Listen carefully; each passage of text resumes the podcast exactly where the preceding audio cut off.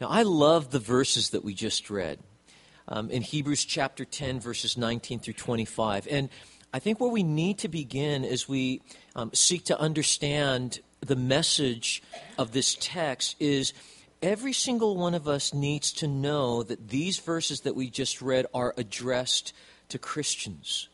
I mean, you saw there in verse 19, right, that Paul, or I gave that away. I believe that Paul wrote Hebrews, but that the author of the book of Hebrews, that he opens this section of verses with the words, therefore, brethren, or brothers.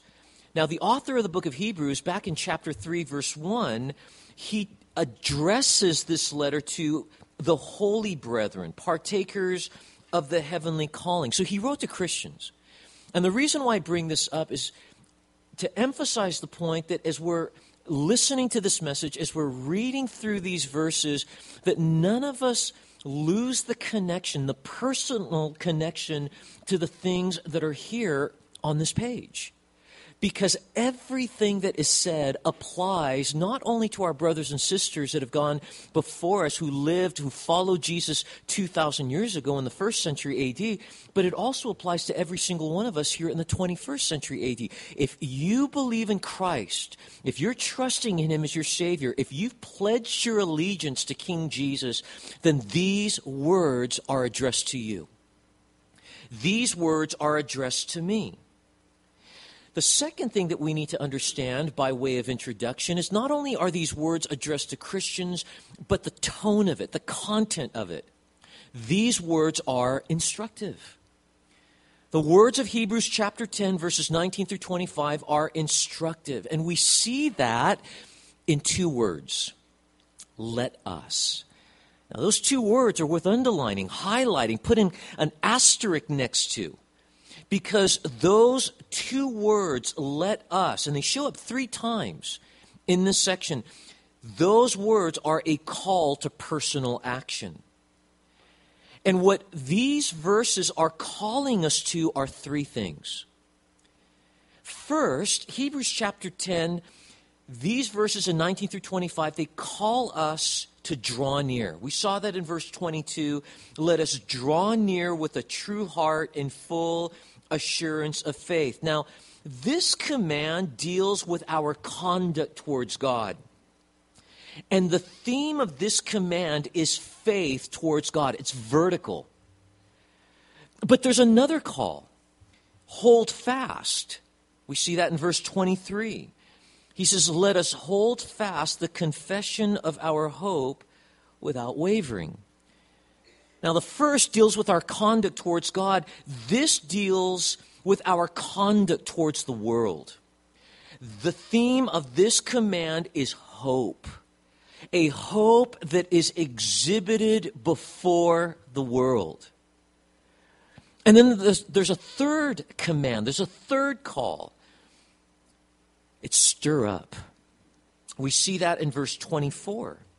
The author says, and let us consider one another in order to stir up love and good works. Now, this command deals with our conduct toward the church. The theme is love demonstrated toward one another. And so understanding that these words are written to you and me, they have personal application for you and me, and also that they're instructive, it is a call to draw near, a call to hold fast, a call to stir up.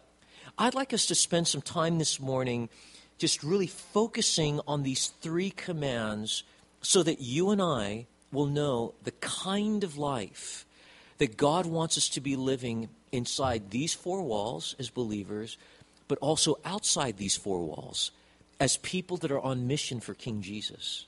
All right? So here we go. Number one, draw near. Look at verses 19 through 22. We read, therefore, brethren, having boldness to enter the holiest by the blood of Jesus, by a new and living way which he consecrated for us through the veil, that is his flesh, and having a high priest over the house of God. Let's stop there before we get to verse 22. Now, I want you to see that this set of words, they open up with therefore. Now, you guys have been studying the Bible long enough to know and to recognize that whenever you come to the word therefore, that is an important word. It's a connector word. And in this case, this word therefore connects the previous thought with the present one. Now, up until verses 19 through 21, the content of the book of Hebrews has pretty much been doctrinal. In chapters 1 through 10 of the book of Hebrews, it teaches us something about Jesus. The author has been emphasizing that Jesus is the better sacrifice. Jesus is the better high priest. Doctrine simply means teaching. And here he's been teaching us something about Christ, something about who he is and what he does. Now here, beginning in verse 19, verses 19 through 21, try to imagine these verses like the hinge of a door. Because these words that we just read, they are now going to swing us, the students, the author, or the audience of the book of Hebrews, it's going to swing us now from doctrine into application. So up until this point, we've been learning about Jesus, the better sacrifice, the better high priest. Now, coming here to verses 19 through 21, it's now going to swing us into the application. So what do we do now with what we've learned about Jesus? What does that mean for us practically now, knowing that Jesus is the better sacrifice and the better high priest? And so that means from this point on to the end of the book of Hebrews in chapter 13, it's application. It's practical. So this is an important section in the book of Hebrews. And before he gets into the application, that hinge, what's swinging us from the previous thought into the present one are two facts. The author takes everything that he just told us in chapters 1 through 10 and he summarizes it in verses 19 through 21 in order to swing us into the application of it. And the first thing the author wants us to be reminded of before we start applying this truth is that we have access. We have access. In verse 19, he says, "Therefore, brethren, having boldness to enter the holiest." The holiest, that's a big word. That's a key word. The holiest. What the author has in mind is this room, the most significant, the most sacred room in the Old Testament tabernacle and temple. In Hebrews chapter 9, verse 3, this room called the holiest is called the holiest of all.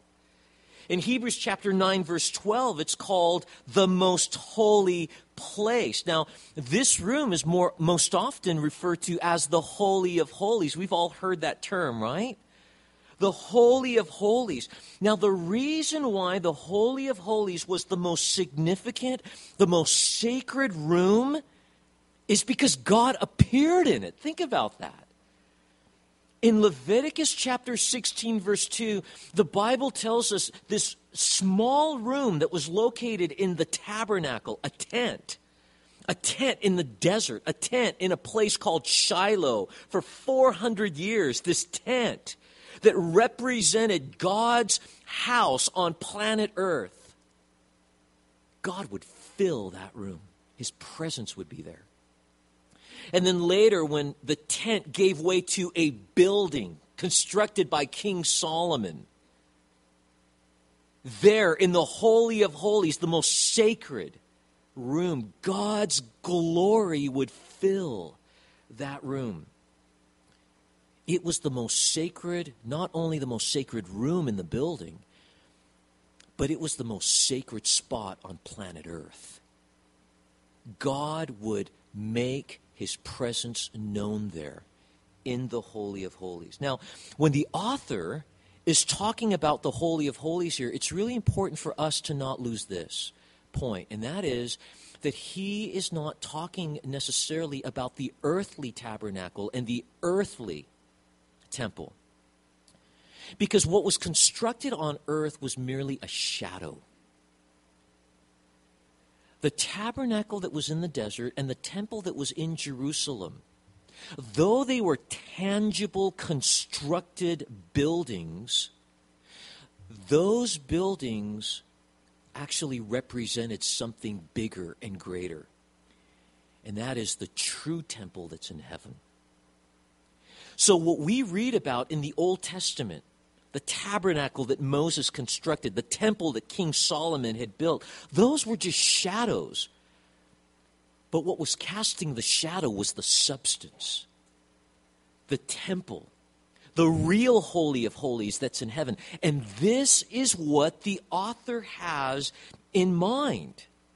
And here he makes this radical, mind-bending statement that you and I, people made of flesh and blood, that you and I have now been given direct access, not into the room that is the shadow of the substance, but the substance itself.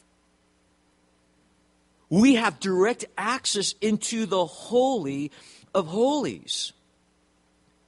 Now, the fact that he says that we have boldness to enter into that place, that for a Jew was a mind-bending concept. Because in the Old Testament, there was no direct access into the Holy of Holies, right? Because we understand that sin separates sinners from God.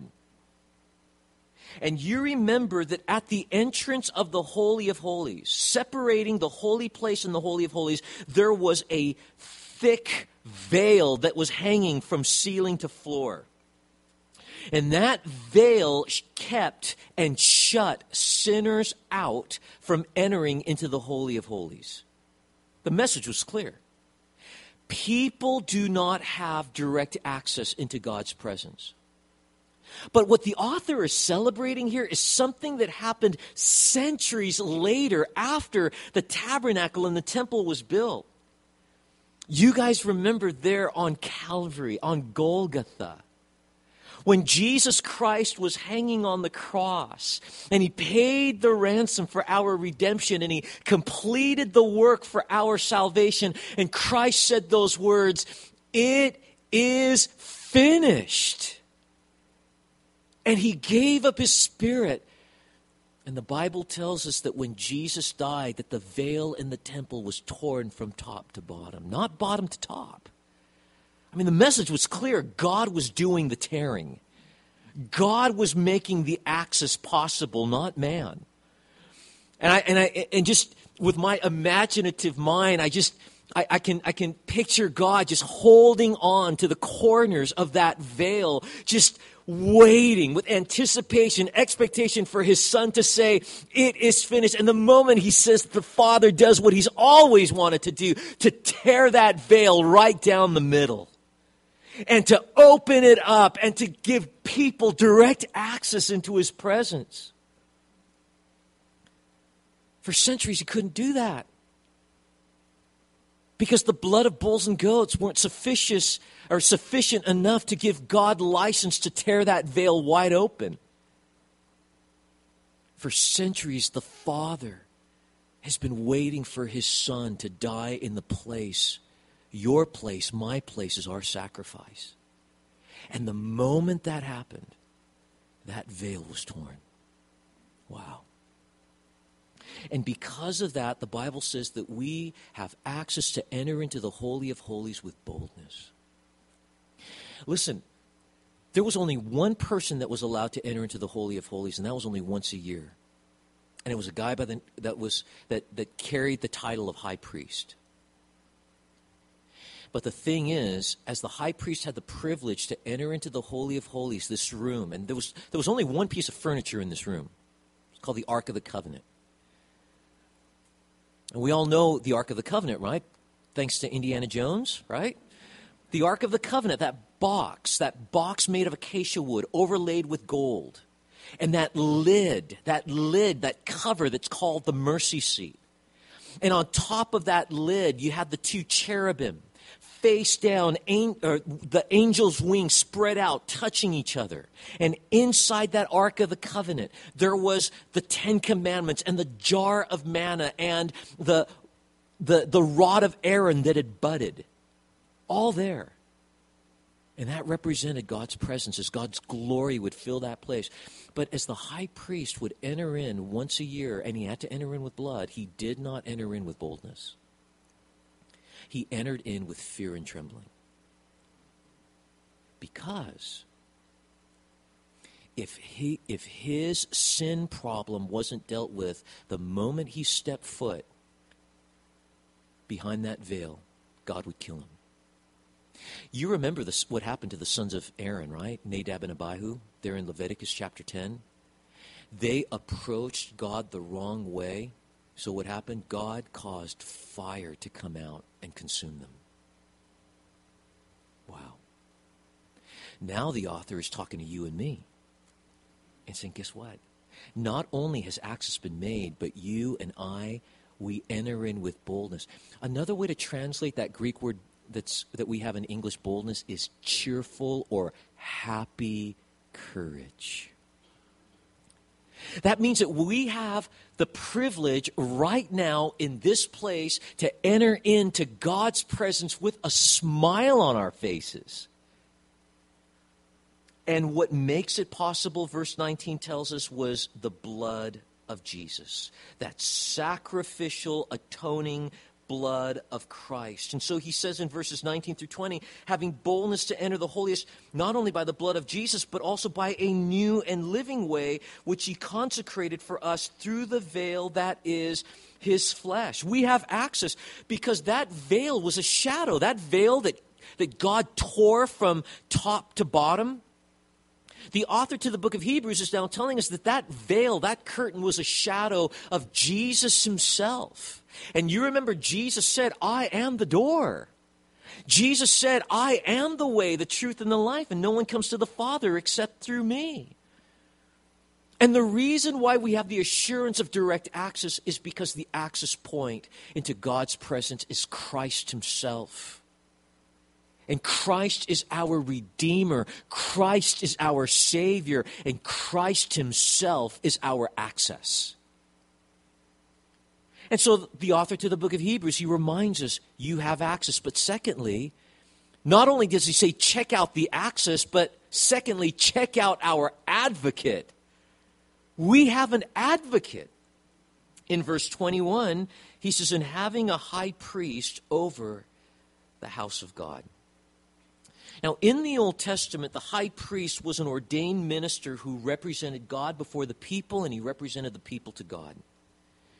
And in the Old Testament, all of the high priests, like the tabernacle, like the temple, they were just shadows of the one true, real high priest, Jesus Christ. In fact, in Hebrews chapter 3, verses 1 through 6, it tells us concerning Jesus that he is the high priest over the house of God. That's you. That's me. It means that we have a divine, eternal advocate who stands for us, mediates for us, stands representing us. And he, his eternal life, is our eternal guarantee. That not only do we have direct access to the Holy of Holies now, but we will have direct access into the Holy of Holies forever. Listen, if Jesus is the door, as long as he's alive, we have direct access. Question, how long is Jesus going to be alive for? Forever. Jesus Christ is the same today, yesterday, today, and forever. So on the basis of that, now comes the let us. He says in verse 22, let us draw near with a true heart in full assurance of faith, having our hearts sprinkled from an evil conscience and our bodies washed with pure water. So here's the first call for you and me in the application of all these wonderful truths of what Jesus did for us, who Jesus is. The first thing is, let us draw near. And the idea here is drawing near to God.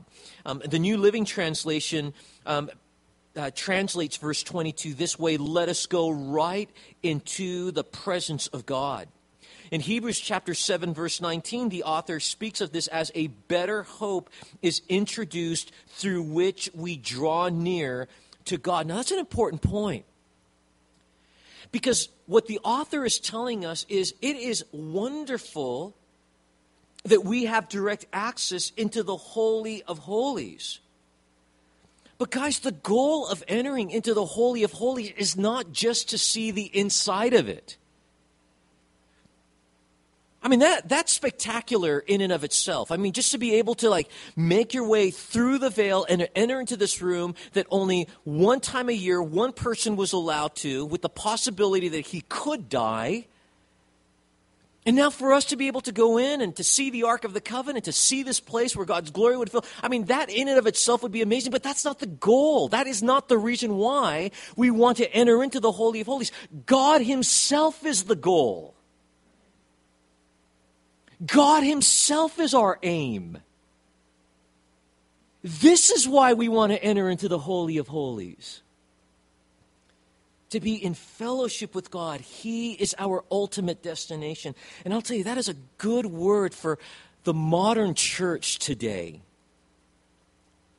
Because there's a lot of churches out there that they have created an environment, a church environment, where it is welcoming, but God is not the ultimate destination. For some people, the ultimate destination of going to church is great music. Oh, I like that church. Why? Because they have awesome music. And not only do they have the best musicians, but they got lights and smoke and man, it is like being at a concert. Or other people, I love that church. Why? Because they have such a dynamic speaker. Oh man, when that guy speaks, whether it's 15 minutes or 45 minutes, but man, that guy is so dynamic. He's the personality. He is what makes that church happen. Listen, as great as the music might be, as great as that speaker might be, listen, whatever drew you here this morning to come to church, guys, if God is not your final destination, you are missing the point of what's happening here right now. There are some people that show up on Sundays out of mere obligation, duty, moralism, religion. There are some people that show up just because of good friendships, coffee, hangout time. Listen, all those things are wonderful, but when the author is talking about the access that we have into the Holy of Holies, it's not about the room. God is the goal. And the question for us is, where's my heart in all of this? And I have to ask this myself every Sunday, every time I prepare to speak in front of a group of people. I have to ask myself, what is the final destination for me? Is it the pulpit? That can't be the final destination. Is it the sermon? That can't be the final destination. God himself must be the final destination. This is why Christ died. Not just so that we can sing songs or preach sermons. Christ died because he wanted a bride. And everything about that relationship is love and romance.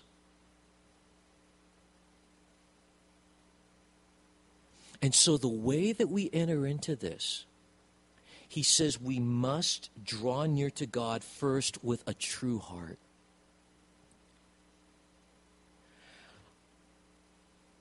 People walk into church and into community with God's people with all sorts of baggage,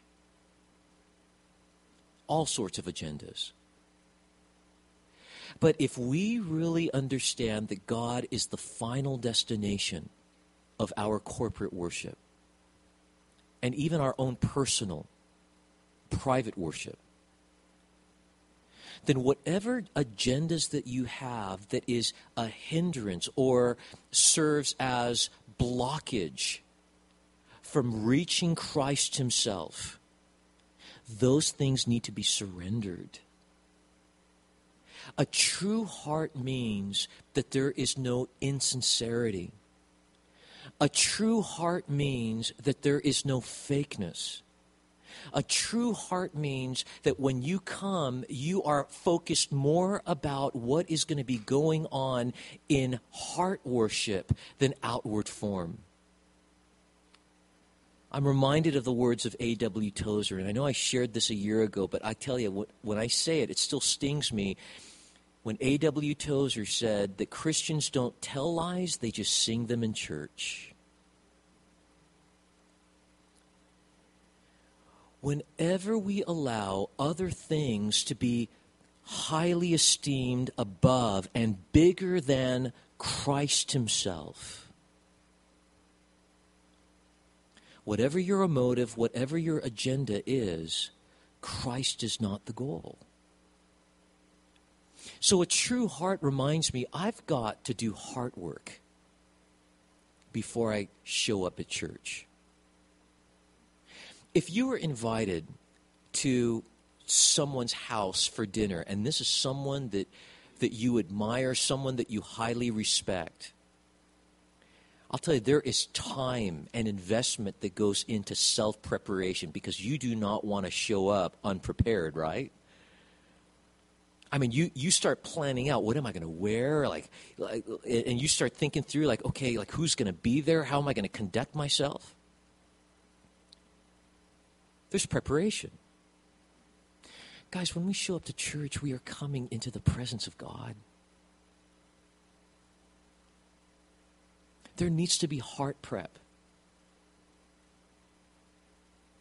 Well, isn't that what the first 30 minutes of singing and worship is all about?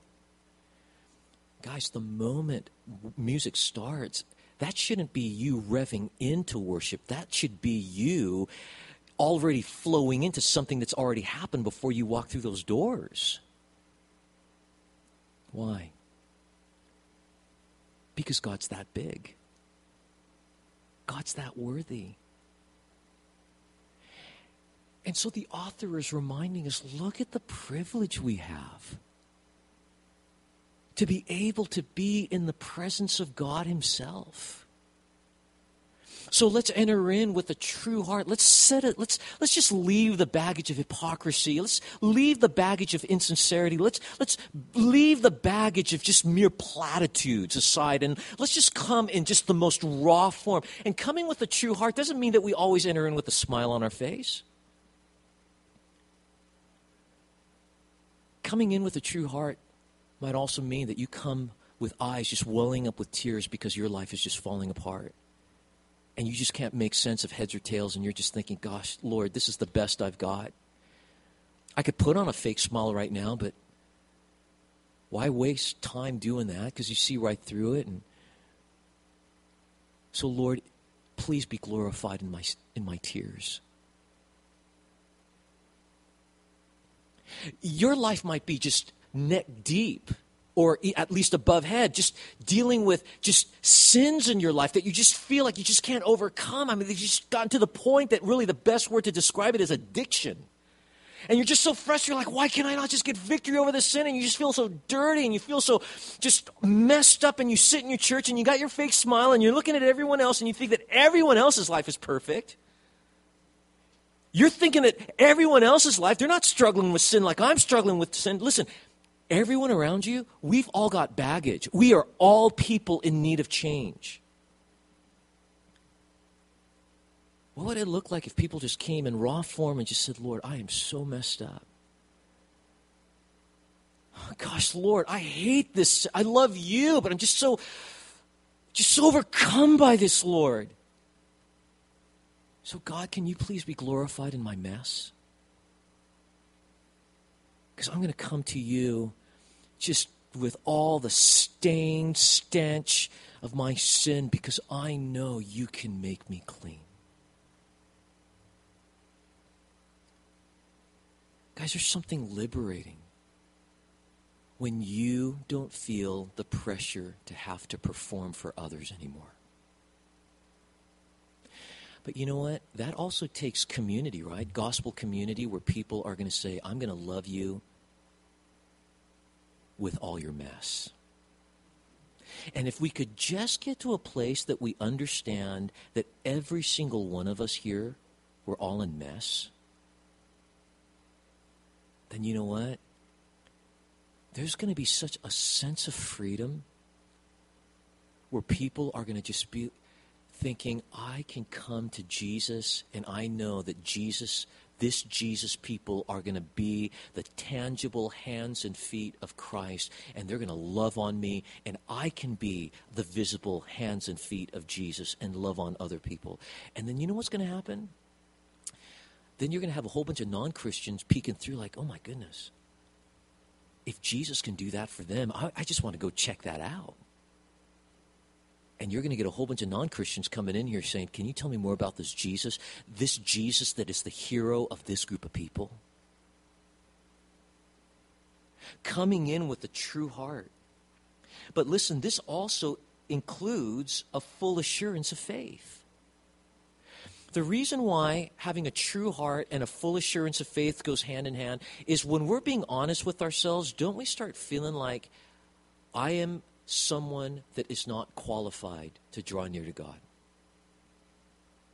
I mean, usually when we start making a mess of our lives, how often do we start thinking, I can't go to church today? How can I go to church today? I'm blowing it all the time.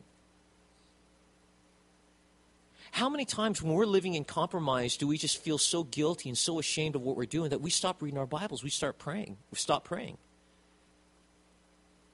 Or when communion happens, I wonder if there was anyone here today.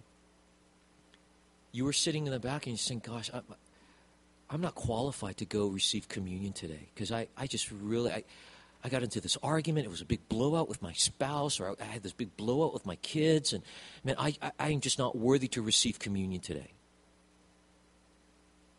Guys, if you recognize that you are in need, man, especially if you had the blowout with your spouse, especially if you had the blowout with your kids, especially if you had that moment of compromise and you're feeling conviction, you shouldn't be thinking, I can't receive communion. You should be running to the communion table, because that's the message of the cross. What is clean about the cross? Please, somebody tell me. I mean, if you were able to travel back in time 2,000 years, I had a couple come to me about a year ago, and they had been visiting the church. It had been about their fourth visit, and they came up to me, and they introduced themselves, and they said, hi, our names are so-and-so, and they said, do you think that God can save our marriage? And I said, well, tell me about your marriage. And it was a mess. And I looked at him, and I said, here's the deal. As messy as you think that your marriage is, there is no scene in the history of humanity that could find equivalence to the mess that was at Calvary. When you think about all the blood and sweat and stench that was there at the cross, and you think about all the profanity and all the blasphemy that was there at the cross, and then on top of that, you heap on that scene all the sin of humanity. It was a cesspool of mess, and people were drowning in it, and Jesus with the cross dives into the deep end, into all that mess. And Jesus does something into that big pile of mess that no one else could do. He brought in redemption. So this is where the faith comes in with the true heart. You might be thinking, who am I? Who am I to enter into the Holy of Holies? And God says, it's not about asking, who am I? But it's looking to the great I am. I say, come. And you might be thinking, Lord, I feel so unworthy to come, but I believe you. And even though everything about me keeps telling me I can't come, your voice, your word, your promises right now are bigger. And I'm going to come. And when we come with a true heart and the full assurance of faith, then notice what we are reminded of, that we've got our hearts sprinkled from an evil conscience and our bodies washed with pure water. In other words, for every person who comes to Jesus with all their mess, not trying to hold or keep up a facade, you come in with your mess because Jesus said you can, you believe that, and then you realize that in his presence, as God shines his light on you, you begin to see who you really are in Christ. You've been purified by Jesus. Oh, wait a minute, I'm dirty. But God said, but look at the cross. You're righteous. You're clean. You've been purified from the inside out.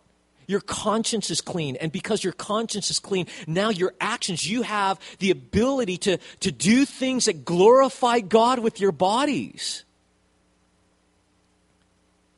Listen, draw near to God because we have access and we have an advocate.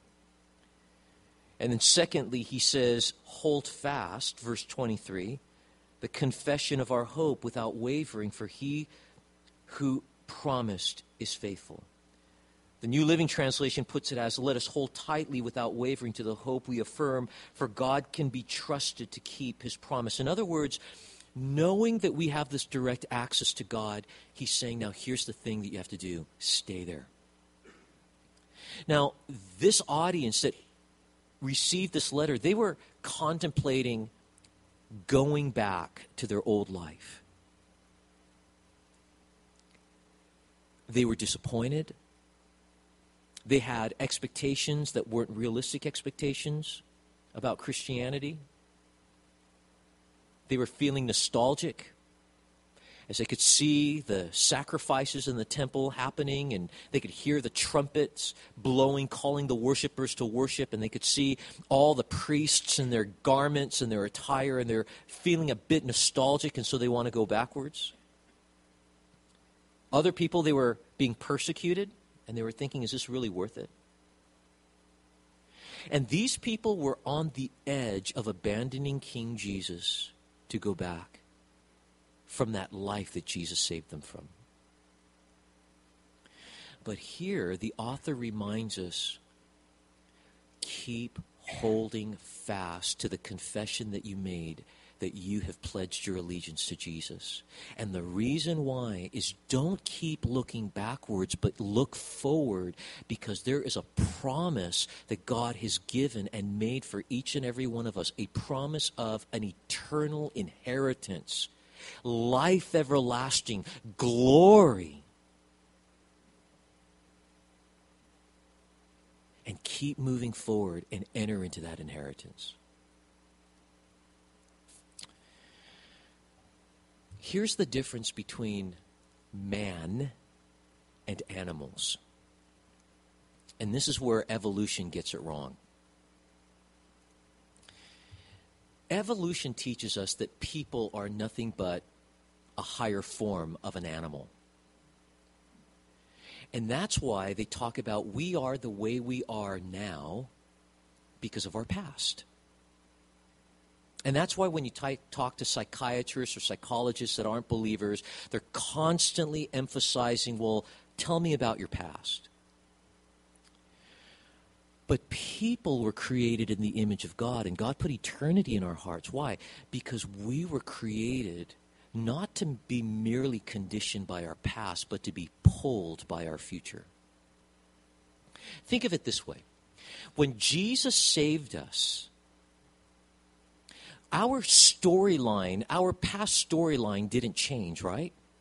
The abuse that you experienced, it's still there. It's still a part of your story.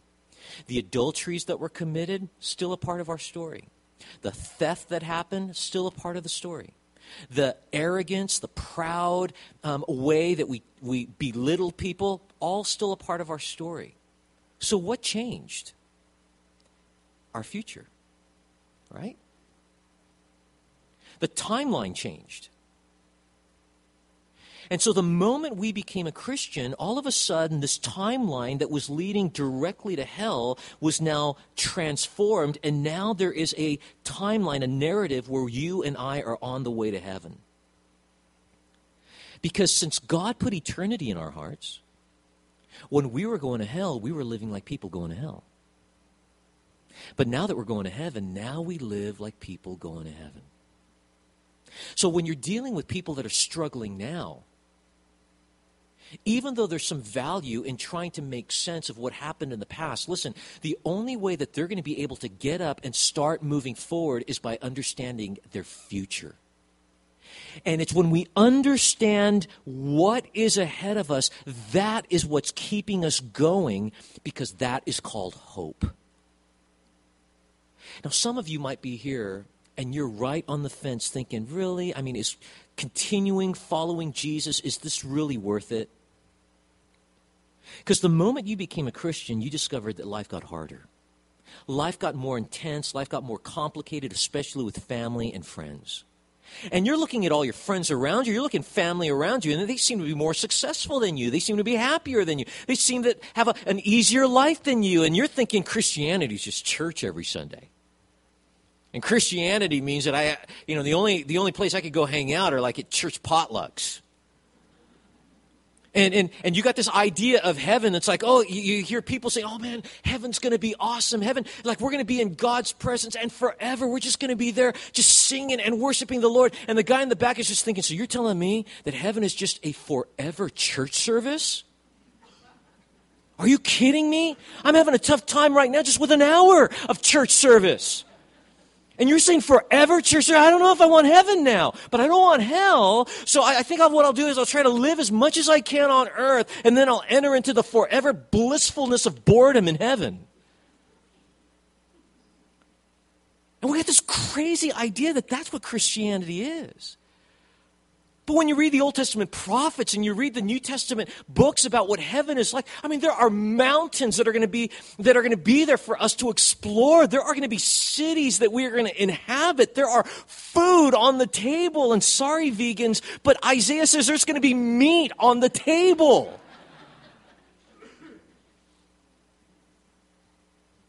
This is the life. And listen, what God has in store for us forever far outweighs the temporary and the shadowlands that we're stuck in right now. Some of you need to hear that, because some of you are seriously thinking about bailing out of Christianity. And you're here because God wants you to hear this. Do not bail out. Hold fast, because whatever problems, whatever pains, whatever suffering, whatever tears we're going to be shedding in this side of heaven, it is temporary. But what's ahead of us is forever. And the one who made this promise for us is our advocate, and he who made these promises, the Bible says, is faithful. One last thing and we're done. Stir up. Look at verses 24 through 25.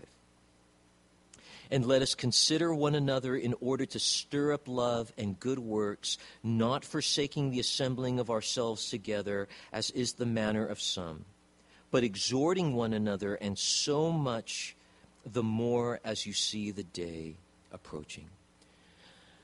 So we have the vertical relationship, draw near to God, hold fast. And we have the horizontal relationship with one another. Remain connected. Listen, when Jesus died on the cross, he did not die so that you and I could be redeemed, isolated, individualistic islands. Christ died on the cross to form a brand new community. That's what Ephesians chapter 2 tells us. That Christ established, he gave birth to a new community called the church. And this is people connected to people. Because everything that we are experiencing in our drawing near to God, in our holding fast to Christ, this is where it is practically lived out real time in very tangible ways when you and I are relating in relationship, in fellowship with one another. This is the reason why in the positive, the psalmist said in Psalm 122, verse 1, I was glad when they said to me, let us go to the house of the Lord. But this is also the reason why in the negative, that Proverbs 18:1, Proverbs 18:1 says, a man who isolates himself seeks his own desire. He rages against all judgment. We've all heard the illustration, right? If you get a bunch of burning coals and you pile them together, you've got heat. There's fire. But if you remove one of those burning coals and you set it off to the side, what happens to that burning coal? It burns out. It gets cold. And it produces no heat and it impacts nobody. So our strength, our heat, our fire, our impact happens when God's people are together, connected. And it's in this constant togetherness that we're able to be mobilized and to effectively be on mission for King Jesus in reaching our communities, reaching our world for Christ. So what should that look like practically? Because the author doesn't just talk about attending church. He talks about participating in church. He says to stir up. Don't forsake the assembling. That's attending. But stir up. While you're there, stir up. It means to provoke one another. It means that your influence on the people sitting around you, when they're with you, they should feel like, man, I am challenged by that person. I just want to love the Lord more. I just want to pray more. I want to read the Bible more. Provoking could be, hey, did you hear Pastor Michael said we've got prayer meeting tonight? Hey, let's go to that tonight. Well, let's do this. We'll meet for either coffee or dinner, and we'll get something, and then let's show up for prayer for an hour, and then we can just go hang out. Provoking one another. Listen, in order for all this stuff to happen, here are three words as we reach the final punctuation of this message. Engagement, example, encouragement. Engagement. Engage with others. Guys, don't be disengaged at church gatherings. There is something not healthy, especially in a group this size, to come to church week in and week out. And if you've been coming here for 6 months, a year, or even longer, I mean, I recognize a lot of your faces. You were here a year ago when I was speaking. That's awesome. But it's amazing to me how I have met people in church. They've been going to the same church for years, and they don't know more than 5 people in their fellowship. They recognize faces, but beyond that, they don't know their stories. You know, a great way to engage is I love just going up to people and just asking them, hey, what's your story? It's amazing how people will just open up because they just, someone's actually asking about me. And so you start listening to their story, and you realize, man, this is a gospel, big King Jesus story here. Like, no one would have known that. I was at Calvary Chapel Costa Mesa, and there was this young lady that was sitting there by herself. And so I was going to walk right past her, but the Lord just stopped me, and so I just kind of backtracked a bit. And when I went up to her, and I said, "Hi, my name is John," and she told me her name, and I sat down, and I said, "What's your story? How did you end up here at the church?" And she was telling me this story. She goes, yeah, you know, about a couple years ago, I just came to an end of my, just myself, and I decided I'm going to go commit suicide. And so I got in my car, And I had the perfect place in mind that this was going to be the last thing I see on earth. I was just going to end it all. And on the way there, I was stopped at a red light. And the car in front of me had a bumper sticker. A radio station. KWVE, 107.9 FM. Well, that's our church's radio station. She goes, what's that? So she dials in to K-Wave. And the guy that was preaching on the radio at that moment is an evangelist by the name of Greg Laurie. So she starts listening to Greg thinking, wow, this is pretty good. And that one sermon alone stopped her from going to the place that she was going to commit suicide. But she wasn't a Christian yet. But then when she heard the program from Greg Laurie, she had heard, oh, he's going to do a crusade, the Harvest Crusade, and it's going to be in our backyard. Hey, I'm going to go to that. She goes to the crusade. She walks forward to receive Christ. As she receives Christ, she doesn't know that she needs to get connected in church. So for her, church was just listening to the radio. So she started listening to all these programs. And then she hears a voice, Pastor Chuck Smith. It's like, I like that guy. Where's his church? And as they gave the address, she finds out the church was right across the street from her house. She'd been living across the street. She saw the church. She just didn't know what it was. She had no idea that the radio programs, the signal was all coming out of that building. So she started attending that church, and there she was that Wednesday night sitting there by herself, and she had this amazing story, and no one would have known her story had no one gone to her and said, what's your story? There are amazing stories like this in this room here. We just need to engage. And we need to be examples. Be that person that you're serving and you're loving, you're greeting, you're volunteering. You're that person that you're the person that's identified with loving Jesus so much you just want to serve him. Just like Mary of Bethany. Whenever we think of Mary of Bethany, we think of, oh, she's the one who sat at Jesus' feet and anointed his feet with perfume. People like that, they inspire other people to live for Christ. We need more people, not just in books, but we need more faces, more names that are tangible to us because they're right in front of us. People who inspire us to continue with Christ, to love Jesus, to serve him. And you get to be that for others. I'm so glad. I'm so thankful for the balance of ages here.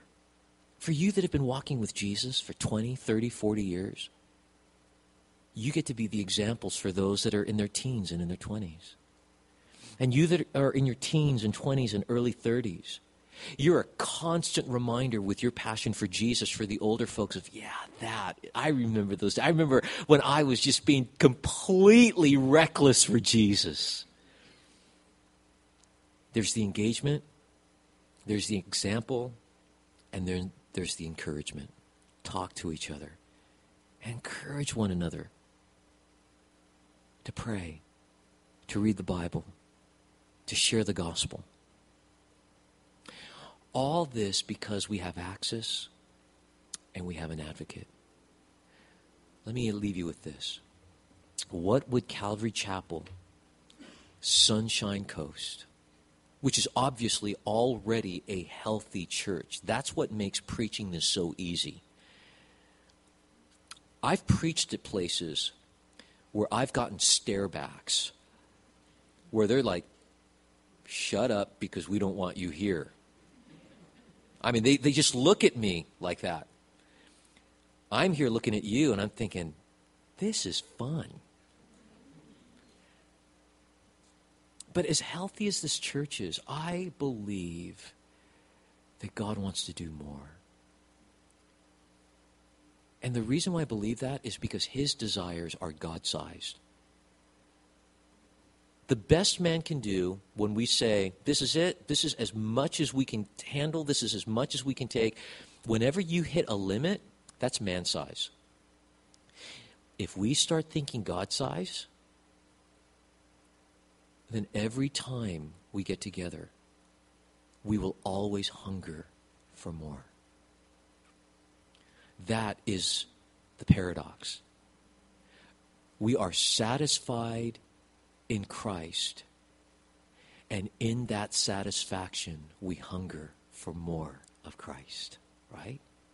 How does that work? How do you mathematically equate? I don't know, but we know it's true. So let me leave you with that. Calvary Chapel Sunshine Coast, you are so loved by the Father. You have a God in heaven who is cheering you on, not just corporately, but personally. Not just because of what you look like on the outside, but he knows everything about you on the inside. And the Father is cheering you on. And he has made a way for you to be in constant fellowship with him. And by his Spirit, he is saying, listen, kids, draw near to me. I love it when my kids are with me. Hold fast. Because one day, all your troubles are going to cease. And I'll bring you home. I promise you, I will bring you home. And stir up. I want you to be growing together. I want you to be advancing together. And I will continue to love on you, and I will continue to root for you, and cheer you on. Amen. So, Father, I pray for each and every person that came today. I pray your blessings. I pray your grace. I pray your peace. I pray everything, Lord, that you have for them to be poured out on them in superabounding measures. That right now they would feel so loved and so cared for by you. And we pray that all the boundaries, all the limitations that we've created would now just disintegrate. And we pray that you would do in us and through us God-sized things. And we pray these things in the name of Jesus. Amen. God bless you all.